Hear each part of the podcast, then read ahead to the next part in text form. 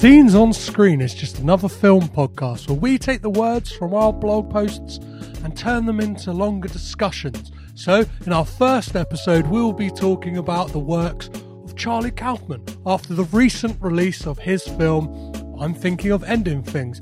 And then our second episode, we'll be looking at the Bill and Ted franchise.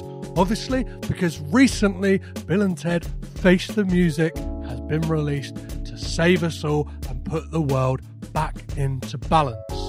So please make sure that you subscribe on your favourite podcatcher and make sure that you tune in on a fortnightly basis and check your podcatcher just in case there is a bonus episode that may pop up from time to time.